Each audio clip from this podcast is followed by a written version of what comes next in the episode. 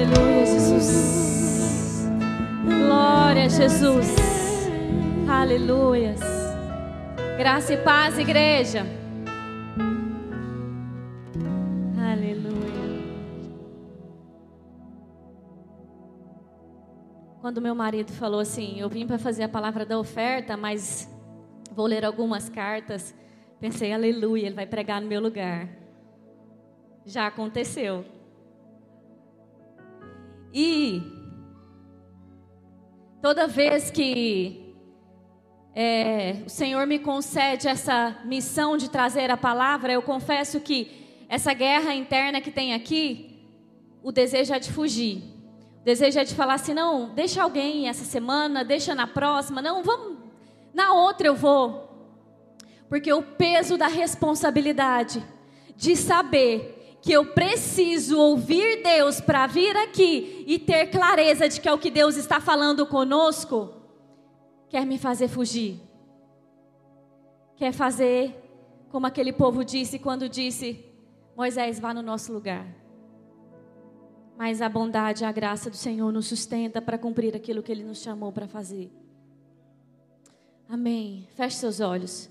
Espírito Santo de Deus nós queremos declarar que os nossos corações, as nossas mentes, a nossa alma está sujeita à voz do Teu Espírito. Pai, nós não queremos ouvir mais nenhuma voz nesta noite que não seja do Senhor.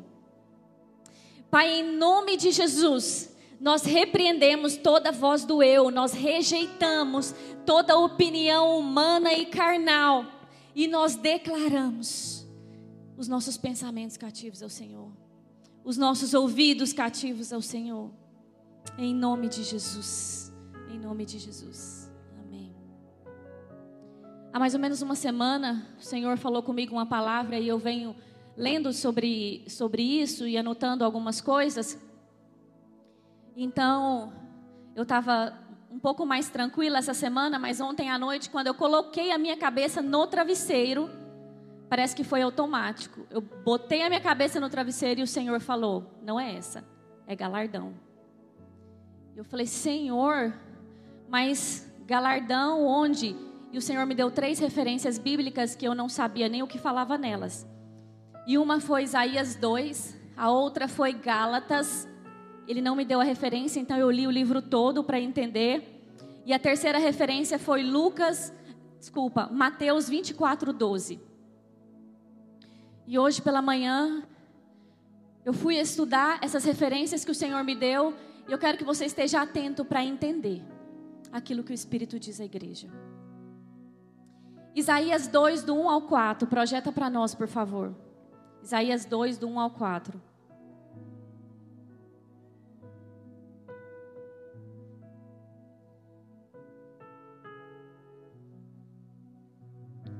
Esta é uma visão que Isaías, filho de Amós, teve acerca de Judá e de Jerusalém.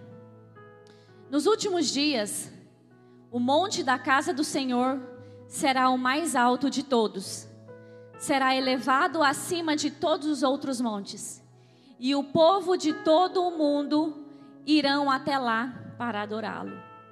Gente de muitas nações virão e dirá: Venham, vamos subir ao monte do Senhor. A casa do Deus de Jacó, ali ele nos ensinará seus caminhos e nele andaremos, neles andaremos, pois a lei do Senhor sairá de Sião. Sua palavra virá de Jerusalém. O Senhor será mediador entre os povos e resolverá os conflitos das nações. Os povos transformarão as suas espadas em arados e as suas lanças em podadeiras. As nações deixarão de lutar entre si e já não mais treinarão para a guerra. Quem tem acompanhado os últimos ataques que estão acontecendo entre Palestina e Jerusalém? Quem tem visto os noticiários dos mísseis que estão sendo lançados? Entre essas cidades e matado muitas pessoas. E tem sido muito triste o que essas nações têm vivido. tanto Jerusalém quanto a Palestina que tem sido que tem atacado Jerusalém. Mas mulheres têm morrido, crianças têm morrido, muitos inocentes têm morrido. E é, a boa notícia em relação a isso, se é que tem uma boa notícia e tem uma boa notícia, é que essa tragédia é mais uma trombeta anunciando que está próximo o reino dos céus e que o governo de Cristo está próximo. Quando nós lemos aqui Isaías, esse texto nos diz com clareza que o Senhor virá sobre os montes de Israel e que nesse tempo ele governará e que as pessoas de todas as partes do mundo irão até lá adorá-lo e que nesse tempo cessarão as guerras, porque ele governará e haverá paz. No governo do Senhor e o governo do Senhor está próximo. Isso é sinal daquilo que está chegando. E por que tem acontecido esses conflitos entre Palestina e Jerusalém? Qual a raiz desses conflitos? Porque esses conflitos não começaram hoje, né? Porque hoje a gente sabe que foi a partir do mês de, de, do Ramadã, teve pessoas, teve jovens que foram atacados lá verbalmente e fisicamente e, e deu início a esse conflito, mas o início real não é aqui. O início aconteceu lá atrás. E eu quero ler com vocês para nós entendermos qual o início desse conflito. Está em Gálatas 2, 4, 21 em diante. Projetem para nós Gálatas 4, do 21 ao 31. Estejam muito atentos ao que a palavra diz, porque mais importante do que, que qualquer pessoa vai dizer aqui em cima é aquilo que o Espírito diz a nós. Digam-me vocês, o que os que querem estar sob a lei, será que vocês não ouvem o que a lei diz? Pois está escrito que Abraão teve dois filhos, um da mulher escrava e outro da mulher livre. O filho da escrava nasceu segundo a carne, mas o filho da mulher livre nasceu mediante a promessa. Estas coisas são alegóricas porque essas mulheres são duas alianças. Uma se refere ao Monte Sinai, que gera para a escravidão, esta é Agar. Ora, Agar é o Monte Sinai. O Monte Sinai é o monte onde Moisés recebe as leis, escreve as leis. Então, a Bíblia diz que Agar é o Monte Sinai, são as leis da Arábia, na Arábia, e corresponde a Jerusalém atual que está em escravidão com seus filhos. Então, aqui nasce uma geração para a guerra, uma geração opositora.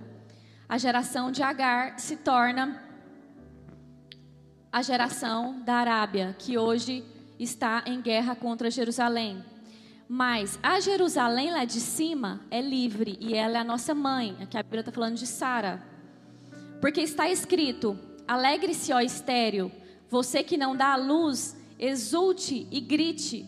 Você que não sente dores de parto, porque os filhos da mulher abandonada são mais numerosos do que os filhos da que tem marido. Pois vocês, irmãos, são filhos da promessa como Isaac. Como, porém, no passado, aquele que nasceu segundo a carne perseguia o que nasceu segundo o espírito, assim também acontece agora. Mas o que diz a Escritura? Ela diz: manda embora a escrava e o seu filho, porque de modo nenhum o filho da escrava será herdeiro como o filho da mulher livre. Portanto, irmãos, somos filhos não da escrava, mas da livre. Então, Gálatas, Paulo conta para nós em Gálatas a história de Abraão. E é bem interessante porque Abraão foi antes de Jesus e Paulo depois de Jesus. E Paulo vai mostrar para nós que tudo que Deus fez é perfeito e toda a mensagem de Deus antes de Jesus nos remete, ela é profética para depois de Jesus. Então Abraão é o pai da fé. Abraão, um homem separado, um homem escolhido por Deus, e ele manifesta a sua fé escandalosa de várias formas. Mas, por exemplo, uma forma que Abraão manifestou a fé escandalosa dele foi quando ele saiu da sua terra e da sua parentela a partir de uma palavra de Deus. Ele ouve Deus falando com ele: Abraão, sai da sua terra, sai da sua parentela para um lugar que eu vou te mostrar. E ele deixa tudo, abandona tudo, menos o seu sobrinho, e sai. Sem olhar para trás e sem saber para onde ele estava indo. Ele simplesmente vai. Uma segunda forma escandalosa é que Abraão mostra, manifesta a fé que ele tinha. E aquilo que qualifica ele como pai da fé foi quando ele sobe até o monte e ele oferece Isaac em sacrifício. Então Abraão era um grande homem de Deus e manifestava na sua rotina a fé que ele tinha no Senhor. Mas a Bíblia também conta sobre alguns pecados de Abraão. Porque em Abraão também militava a carne contra o espírito. E um dos pecados que a Bíblia conta que Abraão cometeu foi duvidar de uma promessa, foi duvidar de uma palavra. Em Gênesis 18, 10, não precisa projetar, diz assim: Então disse o Senhor, olha Deus falando a Abraão, o próprio Deus disse a Abraão: Voltarei a você na primavera e Sara, sua mulher, terá um filho. Quem terá um filho? Sara. O Senhor Deus foi muito específico. Ele não disse Abraão, você vai ter um filho, sua família vai ter um filho. Abraão, darei um filho a vocês. Não, porque Deus é sempre muito claro. Ele disse: Eu voltarei na primavera e Sara terá um filho. Sara terá um filho. Mas em um ato de incredulidade e de justiça própria de Abraão, Abraão para e pensa: impossível. Sara é estéril porque é velha. Eu sou estéril, sou impotente porque eu sou velho. É impossível. E aí Sara dá a ideia, então vamos fazer assim, vamos trazer Agar e você vai ter um filho com ela e assim a gente resolve a promessa do Senhor. Deus não precisa de ajuda para cumprir o que ele te prometeu. E se você não crê na promessa, isso vai te afastar da geografia da promessa. Isso vai te afastar do cumprimento da promessa. Então esteja atento, porque a promessa de Deus não é condicional ao seu potencial. A promessa de Deus é condicional ao poder de quem te prometeu. Então não olhe para a sua incapacidade quando o Senhor te promete algo. Olhe para quem te prometeu. Olhe para o poder de quem te prometeu e espere o cumprimento. E aí, Abraão duvida da promessa. E nesse momento, um ato errado de Abraão, um pecado de Abraão, um jeito humano de Abraão, uma ideia carnal de Abraão, ela gera uma nação que seria conflituosa para o resto da vida. Produz uma nação, uma geração que seria eternamente conflituosa e que eternamente estaria contra o povo de Deus. Aquela mulher vai embora, porque a Bíblia diz que Sara não suportou, porque Ismael estava rindo de Isaac. Então Sara chega e fala para Abraão mandar é, Agar embora com aquela criança. Abraão resiste um pouco, mas o próprio Deus fala com Abraão, manda Agar embora. E Abraão despede Agar, dá um pão, um odre com água, despede aquela mulher e ela vai. E ela segue. E no caminho ela encontra um anjo. E esse anjo fala para Agar: A sua descendência vai ser numerosa. Então aquela mulher recebe uma promessa, mas a segunda fala do anjo é a seguinte: Porém, a aliança é para Isaac.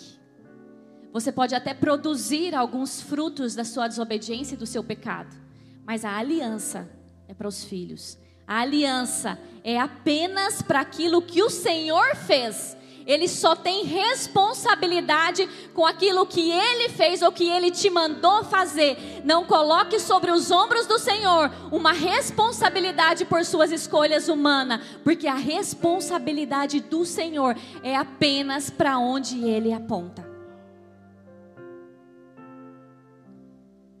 Ismael foi a resposta sem fé de Abraão para a promessa de Deus. Isaac foi a resposta do Espírito para a promessa do Pai. Quem cumpre as promessas não é o homem, mas é o Espírito que está em nós, que veio do Pai. Gálatas 5, 16 e 18 diz o seguinte: Então segue. Aqui a gente está em Gálatas. Paulo acabou de relatar essa história de Abraão, o que aconteceu com ele, o que aconteceu com Agar. Paulo acaba de dizer que é, Ismael era filho da carne e que Isaac era filho do Espírito, e ele segue falando. E a gente vai para o próximo capítulo, e Paulo diz assim: Digo, porém, andai em espírito, e não cumprireis a concupiscência da carne, porque a carne cobiça contra o espírito, e o espírito contra a carne. Estes opõem-se um ao outro para que não façais o que quereis. Mas se os dois, mas se sois guiados pelo Espírito, não estáis debaixo da lei. Deixa aí, coloca esse versículo, Tiago, para mim e deixa aí. Que eu quero mostrar algo com clareza. Gálatas 5, 16 ao 18. Gálatas 5, do 16 ao 18.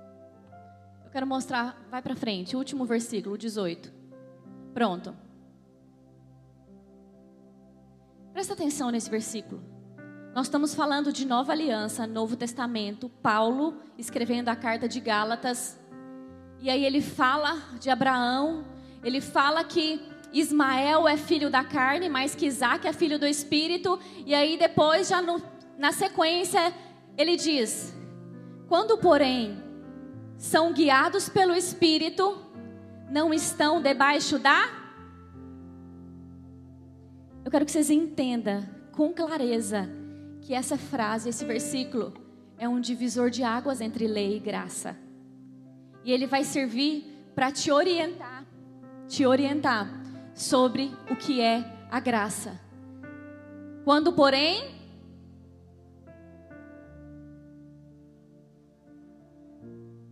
quando, porém,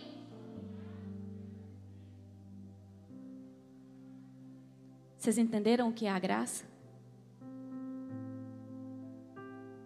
Vocês entenderam quando a graça te alcança?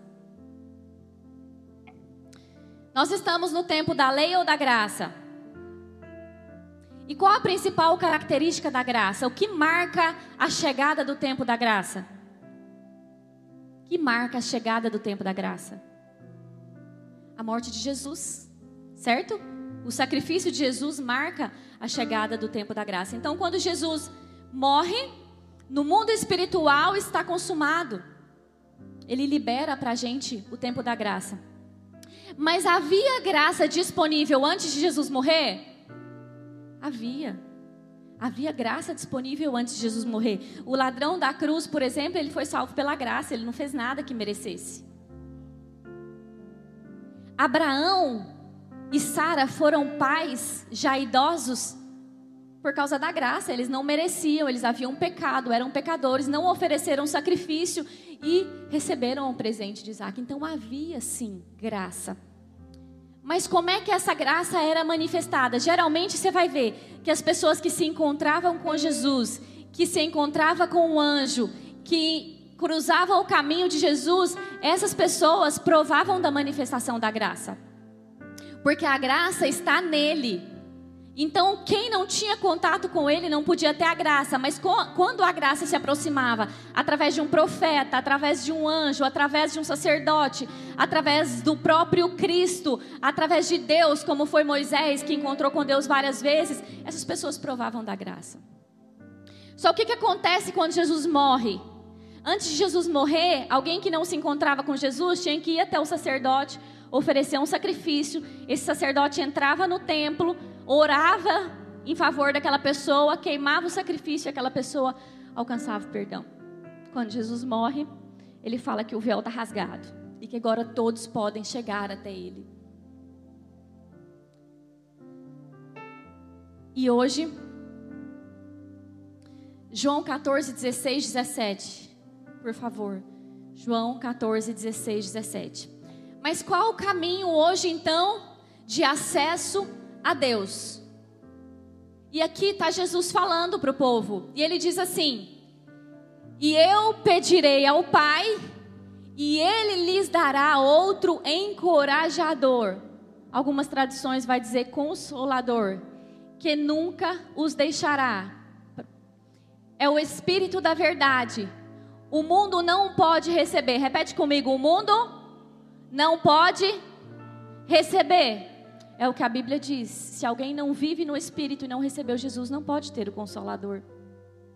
Pois não o vê, não o conhece, mas vocês o conhecem, pois ele habita com vocês, agora e depois estará com vocês. Então, no mundo espiritual, quando Jesus morre, está consumado. Ele envia o Consolador logo em seguida mas no mundo individual, na minha vida pessoal, o que marca a transição da lei para a graça também é a morte de Jesus? Não é. Não é. Na minha vida pessoal, o que marca o, a, a, disponibilidade da graça, na verdade, o que marca o fato de eu estar debaixo da graça, vivendo a graça, não é a morte de Jesus. Gálatas 5,18. Gálatas 5,18. Quando, porém, são guiados pelo Espírito, vocês não estão? Então, o que marca o fato de eu receber a graça? Ser guiado pelo Espírito. Quem está debaixo da graça é guiado pelo Espírito, não por regras humanas. É guiado pelo Espírito que habita em você. O Espírito diz o que você deve fazer. O Espírito diz como você deve se mover. O Espírito diz aonde você deve colocar os seus pés. O Espírito diz aonde você não deve colocar os seus pés. O Espírito diz aquilo que você deve falar, mas o Espírito também diz quando você deve se calar. E isso vai ser sempre uma guerra dentro de você, porque nós acabamos de ler alguns versículos atrás que a carne, ela guerreia contra o espírito e o espírito guerreia contra a carne. Então vai ser uma guerra, um conflito eterno. E se você não está percebendo esse conflito dentro de você, essa guerra, essa vontade de fazer algo e essa vontade de não fazer, é porque talvez a sua carne esteja gritando tanto, esteja sendo tão alimentada, que a voz do seu espírito esteja tão baixa que você não é capaz de identificar e de ouvir.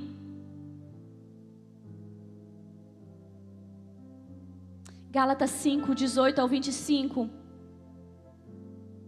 Diz assim: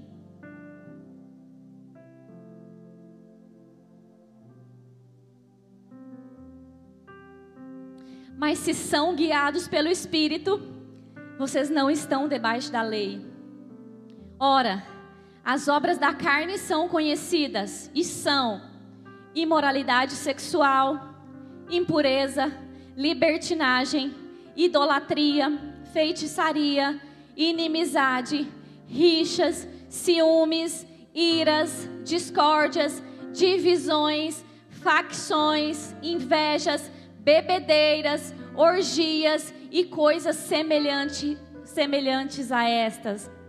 Declaro a vocês, como antes já preveni, que os que praticam tais coisas não herdarão o reino e aqui tem um decreto. A graça não cobre peca... comportamento pecaminoso sem arrependimento. Não é um decreto humano, não é, é um decreto do Senhor. É um decreto da palavra. Talvez você pense, mas que guerra é essa? É, o que, que é esse faz, não faz? E aqui Paulo diz com clareza as coisas que são desejos da carne.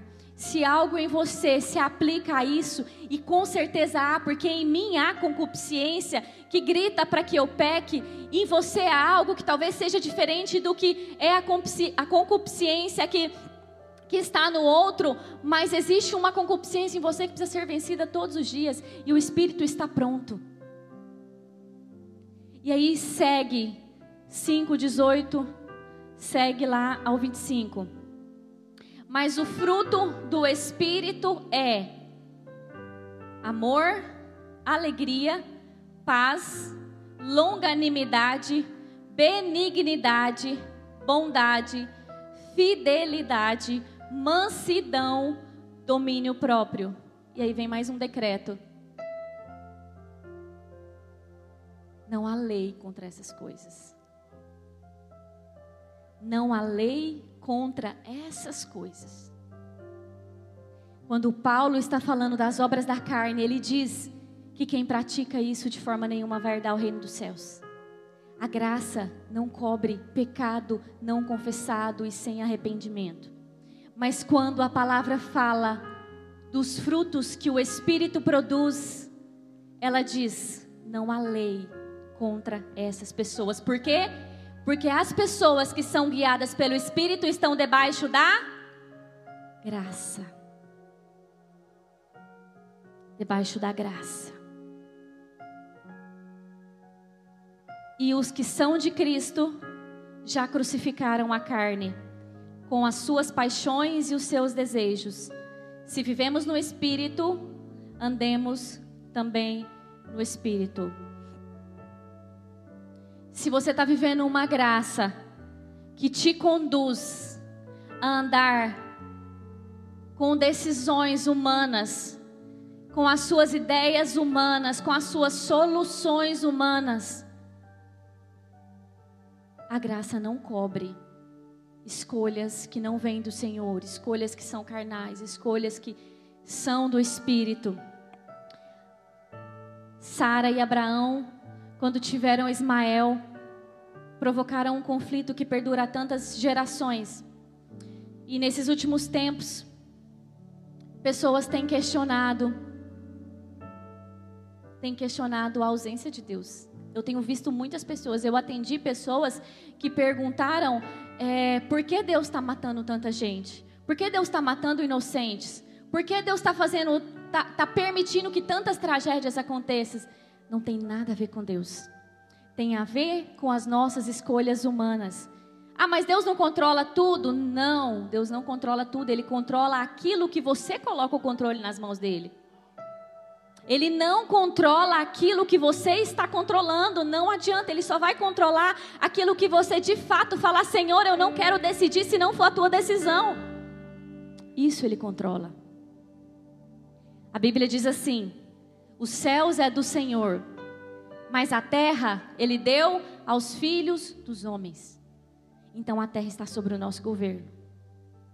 Então saiba que a responsabilidade daquilo que você está vivendo é sua. Seja frutos bons porque você colocou o controle na mão do Senhor, ou seja frutos maus porque você tomou decisões humanas que o Senhor não estava nelas. Hebreus 10, do 20 ao 26. Nós já estamos caminhando para o fim. Hebreus 10, do 20 ao 26 diz assim: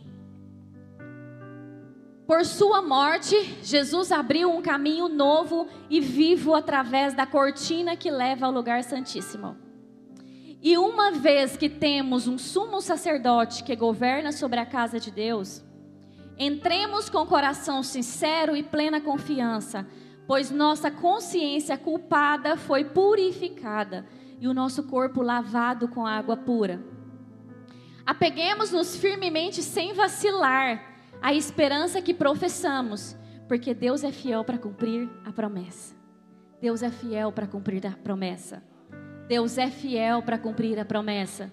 Não desespera, não coloca as suas mãos. Deus é fiel para cumprir o que ele te prometeu. Não usa os seus artifícios, não usa as suas soluções. Ele é fiel para fazer o que ele prometeu. Se mova em obediência ao Senhor. Pensemos em como motivar uns aos outros na prática do amor e das obras. E não deixemos de nos reunir como fazem alguns, mas encorajemos-nos mutuamente, sobretudo agora que o dia está próximo. E esse último versículo eu achei muito pesado. Se continuarmos a pecar deliberadamente depois de ter recebido o conhecimento da verdade, leia essa última frase.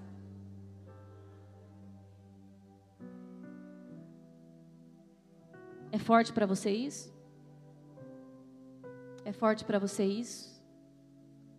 Se continuarmos a pecar deliberadamente depois de ter recebido o conhecimento da verdade, já não há sacrifício que cubra esses pecados.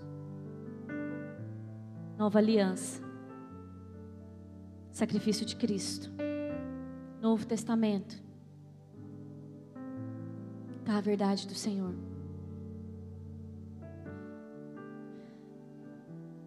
Então a gente termina as nossas referências sobre Gálatas e agora a gente entra em Mateus 12, 17 em diante.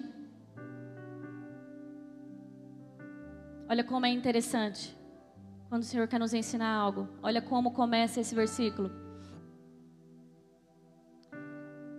Isso aconteceu para cumprir o que foi dito por meio do profeta Isaías. Nós começamos lá lendo sobre a palavra profética de Isaías. Nós começamos aqui em Mateus falando sobre Isaías. Isso aconteceu para se cumprir o que foi dito por meio do profeta Isaías. Eis aqui o meu servo, que escolhi, o meu amado, em quem a minha alma se agrada. Farei repousar sobre ele o meu espírito, e ele anunciará juízo aos gentios. Olha só, notem que aqui Deus está falando assim: fará repouso, farei repousar o meu espírito sobre ele. Por quê? Antiga aliança, o espírito não estava dentro ainda. Ele era enviado da parte de Deus para repousar sobre os profetas e os profetas recebiam algo de Deus. Só que esse espírito hoje está dentro de você. Imagina que profetas como Isaías, Jeremias, grandes homens de Deus, receberam o Espírito de Deus sobre eles e foram homens incríveis que marcaram, marcaram a nossa vida. Hoje esse Espírito está dentro de você e você é um profeta para marcar a vida de pessoas através do Espírito Santo que está em você. O que você está fazendo com a presença do Espírito Santo que está disponível para a sua vida? Que você está fazendo com essa presença maravilhosa que não está sobre, mas está dentro de você? E aí, ele diz assim: não entrará não entrará em discussões, nem gritará, nem fará ouvir a sua voz nas praças. Não esmagará a cana quebrada, nem apagará o pavio que fumega, até que faça vencedor o juízo e no seu nome os gentios colocarão a sua esperança. Então trouxeram a Jesus um endemoniado e cego e mudo. E Jesus orou e curou o homem. E o homem passou a falar e a ver. E toda a multidão se admirava e dizia: Não seria este por acaso o filho de Davi? Mas os fariseus, ouvindo isso, diziam: este não expulsa demônios senão pelo poder de Beuzebu, o maioral dos demônios. Mas Jesus, sabendo que o que eles pensavam, Jesus disse: Todo reino dividido contra si mesmo ficará deserto, e toda cidade ou casa dividida contra si mesma não subsistirá. Se Satanás expulsa Satanás, está dividido contra si mesmo. Como então o seu reino subsistirá? E se eu expulso os demônios por Beuzebu, por quem os filhos de vocês expulsam? Por isso eles mesmos serão os juízes de vocês. Se, porém, eu expulso demônios pelo Espírito de Deus, certamente é chegado o reino de Deus sobre vós. E como pode alguém entrar na casa do valente, roubar-lhe os bens sem primeiro amarrá-lo, ou só entrar e saquear a casa dele? Quem não é por mim, é contra mim e quem comigo não ajunta, espalha. Por isso digo a vocês que todo o pecado e blasfêmia serão perdoados aos homens, mas a blasfêmia contra o Espírito não será perdoada. Se alguém disser alguma palavra contra o Filho do Homem, isso lhe será perdoado. Mas se alguém falar contra o Espírito Santo, isso não lhe será perdoado, nem neste mundo, nem no porvir. Torne-se a árvore boa e o seu fruto será bom, ou torne-se a árvore má e o seu fruto será mau, porque pelo fruto se conhece a árvore. Raça de víboras, como vocês podem falar coisas boas sendo maus, porque a boca fala o que está cheio o coração. A pessoa boa tira tesouro bons, coisas boas, mas a pessoa má do tesouro tira coisas más. Digo a vocês que no dia do juízo as pessoas darão conta de as pessoas darão conta de. No dia do juízo, eu darei conta de toda a palavra inútil que eu falei.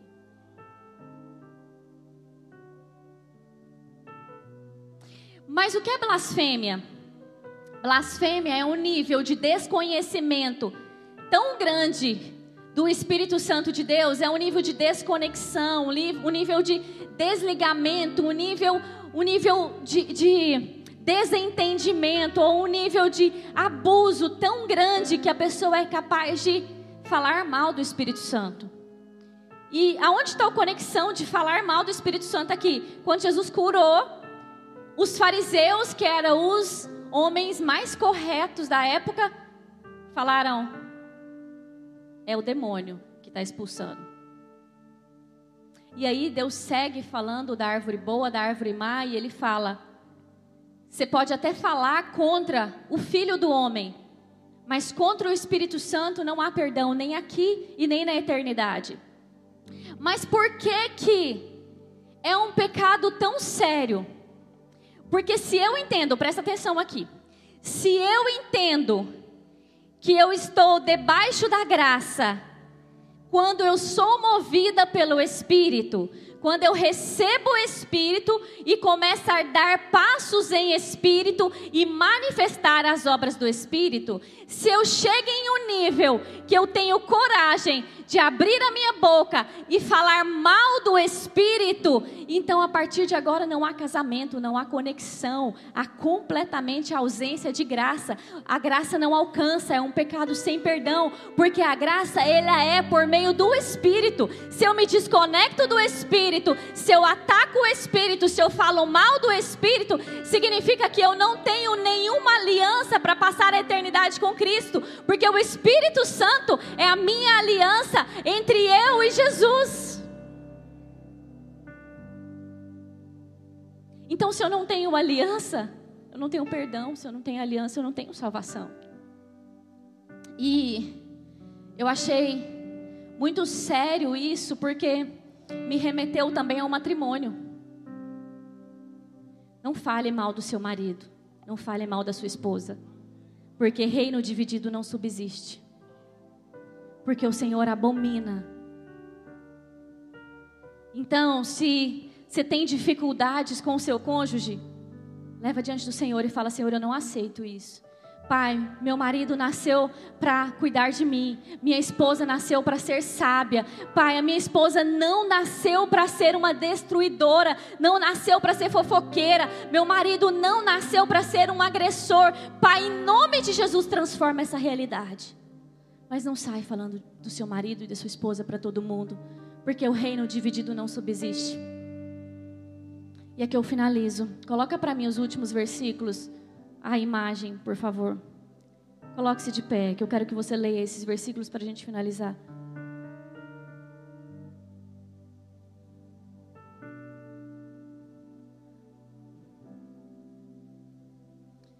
Então, se o Senhor falou comigo, galardão. É, porque o Senhor às vezes mostra, o Senhor mostra o destino, o Senhor mostra o destino para que a gente fique animado. O processo a gente vai descobrindo aos poucos. Então, quando o Senhor me disse galardão, Ele estava dizendo: há um galardão está preparado, está separado. Mas antes de falar sobre o galardão, filha, eu preciso te mostrar o processo. Eu preciso te mostrar o que leva ao galardão. Porque eu, mediante a própria lei, morri para a lei, a fim de viver para Deus. Eu morro, gente. Eu morro. Não foi Cristo morreu para que eu morresse. Eu preciso entender que eu tenho que morrer para a lei, a fim de viver para Deus. Estou. Estou. Logo já não sou eu quem vive, mas Cristo vive. E, desse, e esse viver que agora tenho na carne, Vivo pela fé no Filho de Deus que me amou e se entregou por mim.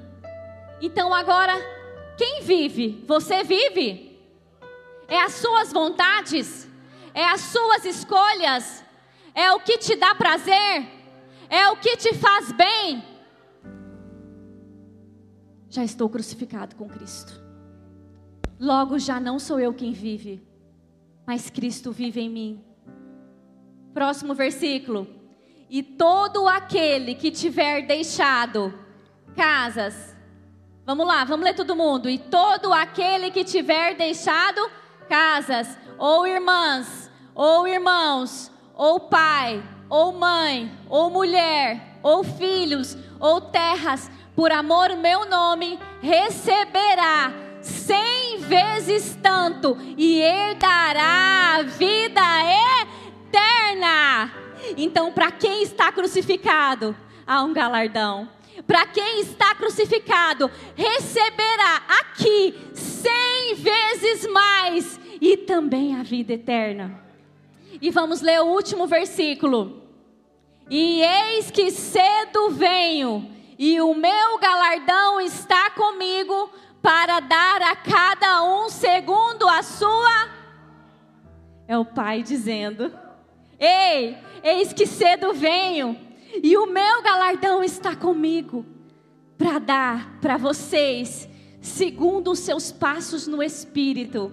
A salvação, ela é pela graça, é algo que nós não merecemos, mas existe um galardão, um presente para os filhos que se movem pelo Espírito, para os filhos que fazem as escolhas do Espírito, para os filhos que escolhem a graça, para os filhos que escolhem estar debaixo da graça através do Espírito de Deus. Feche seus olhos. Pai, em nome de Jesus. Seus filhos estão aqui. Pai, se o Senhor separou eles para estarem aqui hoje, se o Senhor nos separou para estar aqui hoje, é porque a tua graça ainda está disponível para nós. Se o Senhor separou, Senhor Jesus, os seus filhos para estar aqui hoje, é porque nós ainda não blasfemamos contra o teu espírito, nós ainda temos entendimento de que nós precisamos do teu espírito, nós temos entendimento que nós precisamos do Senhor para fazer uma aliança entre nós e o noivo Jesus. Pai, em nome de Jesus, eu oro por alianças restauradas. Pai, em nome de Jesus, se você entende que você que está aí é uma pessoa que precisa restaurar a aliança, que precisa convidar novamente o Espírito Santo para habitar em você, faça isso agora, aonde você está, e eu quero orar por você. Eu quero orar por você. Levantem suas mãos, todo mundo. Mas eu quero que quem tem intenção de fazer uma aliança novamente com o Senhor, levante a sua mão com intenção de dizer: Senhor, eu confesso o Senhor novamente. Pai, eu confesso novamente o seu nome. Vem novamente habitar em mim. Eu quero, Senhor Jesus, refazer uma aliança com o Senhor hoje. Eu quero, Senhor Jesus, ter a aliança que me liga ao noivo, que me conecta ao noivo. Eu quero me realiançar com o Senhor. Se você não recebeu Jesus ainda, continue todo mundo com os olhos fechados. E quer receber Jesus, quer receber o Espírito Santo dentro de você, corre aqui na frente que eu quero orar por você.